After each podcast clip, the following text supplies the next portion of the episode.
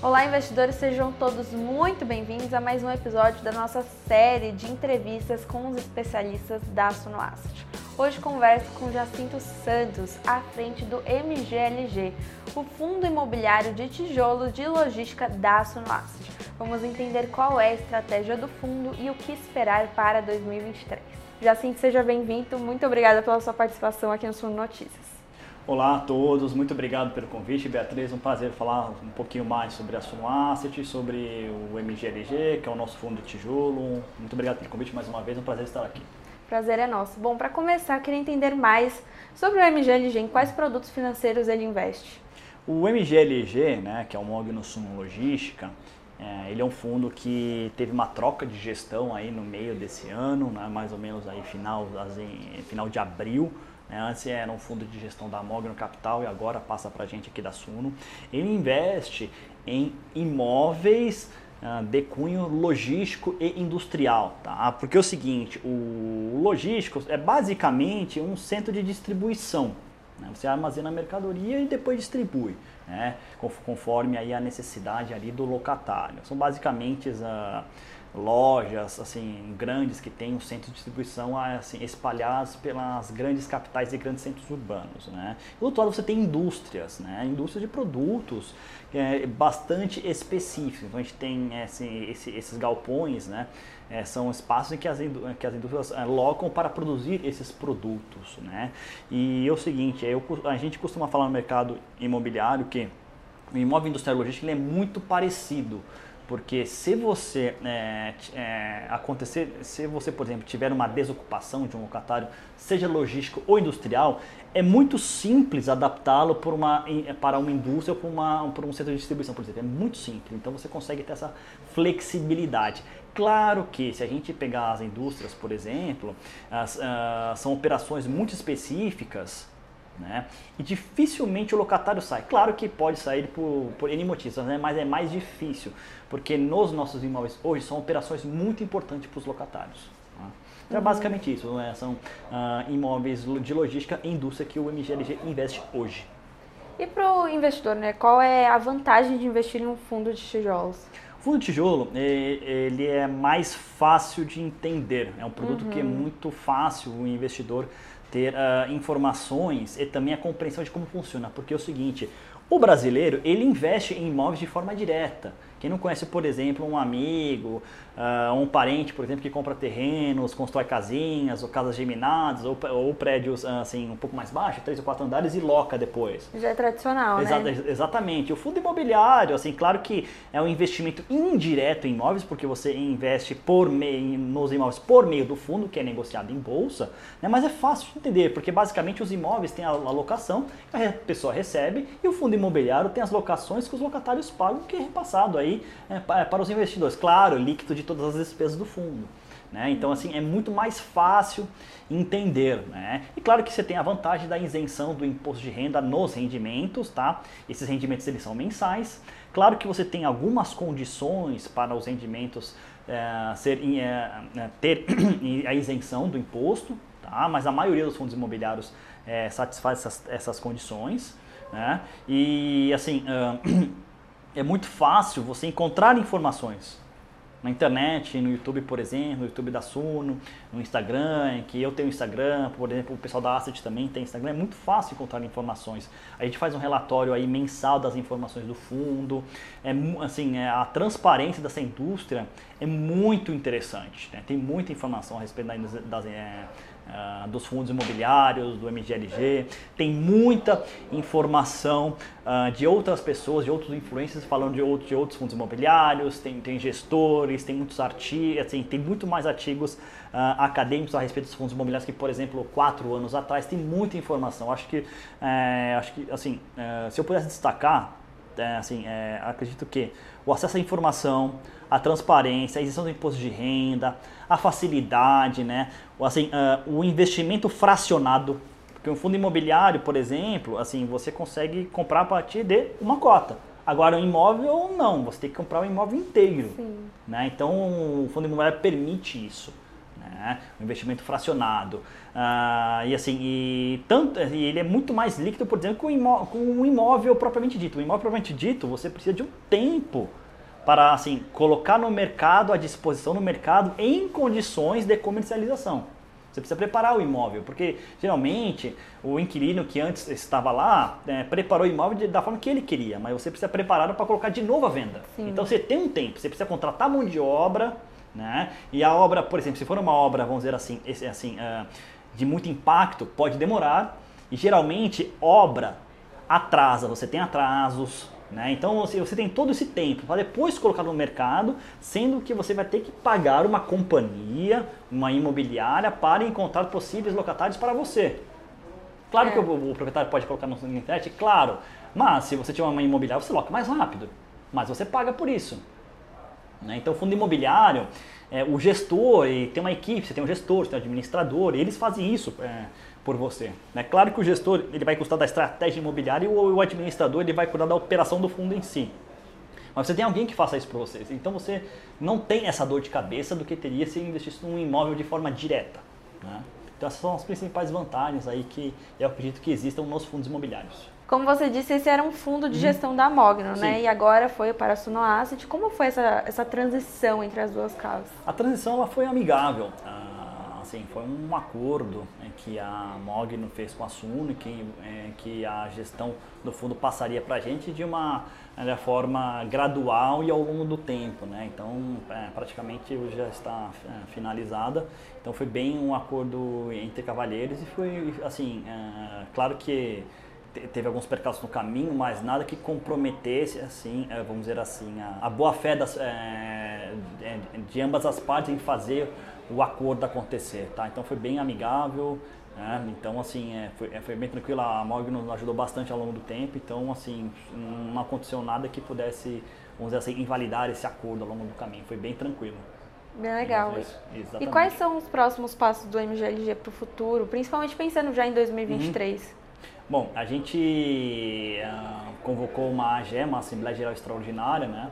Uh, para basicamente mexer um pouco na estrutura e do regulamento do fundo. Né? Uh, foi aprovado inclusive por unanimidade entre os investidores que uh, o regulamento do fundo a gente vai mudar todo esse regulamento. O fundo ele vai mudar de mandato. Hoje o mandato do fundo é logística, uhum. sendo que na verdade a gente mudou para híbrido, ou seja, sim. a gente pode investir não só em galpões industriais e logísticos, mas por exemplo escritórios, supermercados, uh, por exemplo, uh, hotéis, enfim, é, assim, tudo relacionado a tijolo de cunho imobiliário. Né? A gente quer transformar esse fundo em um fundo híbrido grande de tijolo. Né? Uh, claro que a gente tem, a gente, aprovou também um, que a gente pode até investir até 10% do nosso patrimônio líquido em uh, títulos financeiros de cunho imobiliário, por exemplo, um CRI, um LCI, uhum. tá? Mas é realmente é até 10% é bem pouco, tá? Embora o mandato pela Ambima você pode, você pode investir até um terço? Sendo que os outros dois terços aí em tijolo, né?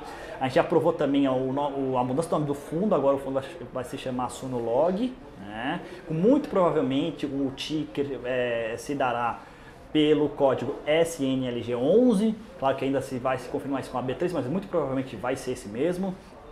Mudamos também a data de pagamento dos rendimentos e também a data de anúncio agora será padrão Suno, que é todo dia 15 do mês ou anterior se tiver feriado ou final de semana, tá? E o pagamento todo dia 25 ou anterior, caso houver feriado, né? ou caiu dentro de um final de semana. E também gente aprovou a aprovação de possíveis conflitos de interesse, Caso, por exemplo, a outra contraparte que está negociando os ativos seja uma empresa do mesmo grupo. O que acontece é o seguinte, porque o fundo, ele, ele até pode comprar um outro ativo, mas por uma questão de, vamos dizer assim, de, assim, de uh, reduzir o conflito de interesse, uma contraparte teria que ser, vamos dizer assim, não relacionada. Mas isso, isso até pode ser aprovado se estiver em regulamento se os cotistas disserem que sem nenhum problema. Tudo bem. Isso, isso pode ser feito. A gente aprovou também. Ou seja, se, por exemplo, um outro fundo da Suno quiser vender, por exemplo, um CRI para o MGLG, que muito provavelmente vai se tornar o SNLG, a, a, a, a, equipe que trabalha aqui com a gente na gestão analisa e se fizer sentido, a gente compra. Né? Então é isso, é a aprovação do conflito inteiro, ou seja, já está aprovado, os cotistas já aprovaram. Né? Então, assim, é, daqui para frente, que eu espero que o fundo cresça em patrimônio, tenha mais ativos de diferentes setores e promova uma diversificação de teses de investimento de tijolo. Isso é muito importante, né? porque assim a gente sabe que se um setor, se um setor tiver assim, muitas dificuldades operacionais, por qualquer motivo que seja, seja macroeconômico ou micro, que é dentro da empresa, uhum. eu tenho outro setor que compensa isso e eu vou, claro, dar uma atenção especial para quem, tá para quem tem dificuldade. Mas do outro lado eu tenho um outro setor, um outro locatário que está muito bem e paga o aluguel normalmente. Né? Então essa é a nossa cabeça para o fundo daqui para frente. A gente precisa crescer o fundo. Excelente, muito importante essa transparência também com o cotista. E pensando agora, olhando um pouco para trás e uhum. para frente, né? A gente enfrenta um cenário um pouco estressado em uhum. relação uhum. à economia, Sim. política, mudança de governo. Tivemos aí inflação em alta, alta dos juros por um tempo uhum. é, extenso também. E eu queria entender como o MGLG tem driblado essas questões para manter a sua rentabilidade e qual será a estratégia do fundo para o próximo ano também. Daqui para frente é o seguinte, como a gente tem um novo governo aí que vai assumir é, em janeiro, né, é, provocou muito estresse no mercado, por quê? Porque não, uh, não existe uma transparência a respeito da política econômica que será adotada. Nós tem, que a gente tem? A gente tem especulações. Então é o seguinte, quando você não tem certeza, e portanto você tem uma incerteza, o mercado ele começa a ficar estressado. Por exemplo, a curva de juros futura começa a subir, né? Uh, o mercado eh, começa, por exemplo, a tirar investimentos, investidores estrangeiros tirando recursos da bolsa, por exemplo, em, empresas parando uh, os, investi os investimentos e estudos para novos projetos, por, por exemplo, né? Uh, assim, você, você tem muito provavelmente uma inflação né, que pode uh, assim, uh, começar a aumentar de uma forma mais veloz, né, porque você, você tem é, muito provavelmente assim, é, é uma freada dos investimentos, da expansão, e muito provavelmente você tem pessoas assim infelizmente sendo demitidas, né? E com uma, com uma inflação ainda andando, você pode ter aí um caminho para uma recessão. Né? Muito provavelmente a gente terá no ano que vem uma taxa de juros entre, de 13, 13 e 75% ao ano, por um período mais longo do que o previsto. Né? Muito provavelmente, se ocorrer tudo bem, né, se houver alguma sinalização do, do governo, de, de, por exemplo, de, uma, de algum artifício para manter a responsabilidade fiscal, talvez a gente tenha alguma redução da taxa de juros a partir do segundo semestre do ano que vem, muito provavelmente no quarto trimestre, tá? Então mais para o final do ano. Então até lá, o que, que vai acontecer? Muito provavelmente, tá? Muitos fundos imobiliários vão ficar de lado. Eles até podem subir, mas depois eles caem um pouco. Então eles assim, é, muito provavelmente eu não vou ver uma, uma alta muito expressiva de alguns é, de muitos fundos imobiliários de tijolo, tá? Provavelmente para papéis que estão recuperando aí o rendimento que é resultado da inflação, talvez para tijolo eu acredito que realmente possa ficar de lado. Tá? Uhum. Uh, para o SNG ou MGLG, pelo menos até o momento, a, a, como a gente vai assim se proteger? Diversificando justamente a tese e né, é, procurando trazer novos ativos para o fundo, ou, por exemplo, né, fazendo uma amortização extraordinária de dívida que a gente tem. É, amortização extraordinária é quando você existe um pagamento de uma parcela da dívida fora do cronograma estabelecido. Por isso o nome extraordinária. Se fosse dentro do cronograma estabelecido, seria ordinária. Né? Se for extraordinária, a gente realmente o saldo devedor dessa dívida, desse CRI no caso, ele diminui o que liberaria mais rendimentos mensais para os cotistas, tá? Então são essas duas saídas que a gente vê. Claro que a gente, muito provavelmente, a gente vai tomar uma decisão, mas essas duas saídas que a gente vê aqui para o MG-LG. Tá? E as duas saídas, é, pelo menos em tese, o que a gente espera é que a gente consiga entregar um pouco mais de rendimentos aí para os, os cotistas, fazendo com que o fundo aí entregue um, uma relação risco-retorno interessante para o ano que vem. Muito bom. E para o mercado de fundos imobiliários em 2023, você espera alguma grande mudança? Mudança, não, não espero não, tá? É, acredito que, novamente, eu acho que o mercado vai ficar de lado com essa alta taxa de juros por um período mais, é, mais longo. Uh, o que eu vejo é o seguinte, tá? É, real estate, mercado imobiliário, ele, ele demanda conhecimento local. Né? Então, o que eu quero dizer com isso? Fundos de tijolo, a gente precisa ver qual setor ele está investindo, em qual localidade. Né? Por exemplo, escritórios na Faria Lima. Poxa, eu, eu vejo assim, é, boas perspectivas. Vacância já está em um dígito, ou seja, abaixo de 10%, com pressão de preços para cima, o preço na média está em 160 reais por metro quadrado e pode aumentar, a demanda está muito alta por ali, né? Mas, por exemplo, na região da Chucre Zaidan, que é perto do Shopping Morumbi, na cidade de São Paulo, a gente tem um estoque muito alto, ou seja, muito espaço para ser locado de imóveis de alto padrão construtivo. Isso faz com que o preço caia. E se o preço cai é, naqueles ativos que estão expostos ali em um fundo imobiliário, muito provavelmente os rendimentos vão cair também. Né? Você até pode perguntar para mim, mas Jacinto, poxa, loca, uh, mas aí os cotistas não ficam contentes porque o preço é baixo. Só que o seguinte, um imóvel quando está vago, ele tem despesa. IPTU, condomínio, você tem umas contas mínimas ali e o proprietário do fundo imobiliário não quer pagar isso. Quem paga isso é o locatário. Né? Então, assim, para, é assim, quando você tem uma perspectiva de incerteza, uma possível recessão, né? imóvel bom é imóvel locado. Sim. Mesmo que seja um preço abaixo do mercado. Quando o mercado estiver bom novamente, o gestor do fundo imobiliário, ele negocia com o locatário um aumento, que é inclusive previsto um contrato típico de locação que dura cinco anos. Você consegue ter isso é, num contrato. Né? Então você consegue aumentar o preço. Claro que precisa ter uma negociação com o locatário, uma negociação que eu vejo como delicada, porque ele vai pagar mais pelaquela locação. E nem sempre o locatário pode. Nesses casos é melhor manter, mas claro que vai depender da negociação. Né? Então a gente tem que analisar região por região. Tá? Como por, vou, vou, dar, por exemplo, uma, um exemplo de logística. Né? A região de Cajamar, aqui na Grande São Paulo. É uma região né, que até saiu algumas reportagens, que é a Faria Lima dos galpões, que tinha muito galpão uhum. de muita qualidade sendo entregue, assim, é, muitas locações acontecendo de uma forma muito rápida, sim, é verdade. Porém, lembrando, né, assim, a gente espera muita entrega naquela região, não necessariamente Cajamar, com a Cajamar, Caieiras, por ali.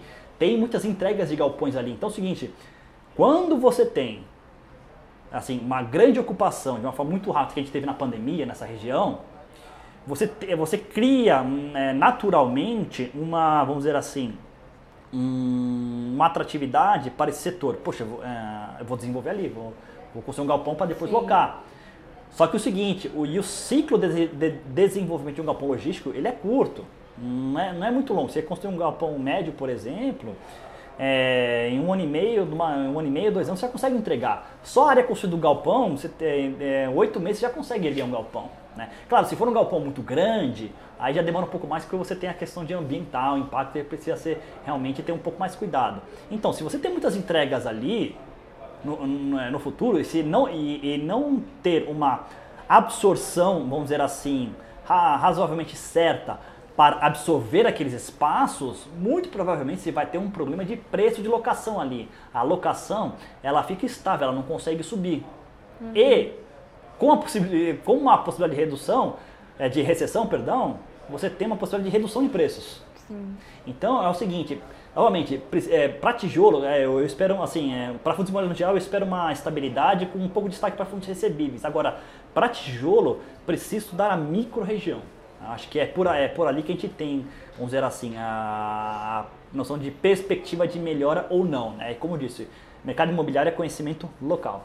Sim, totalmente. E para quem está começando a investir agora, qual que é a sua dica?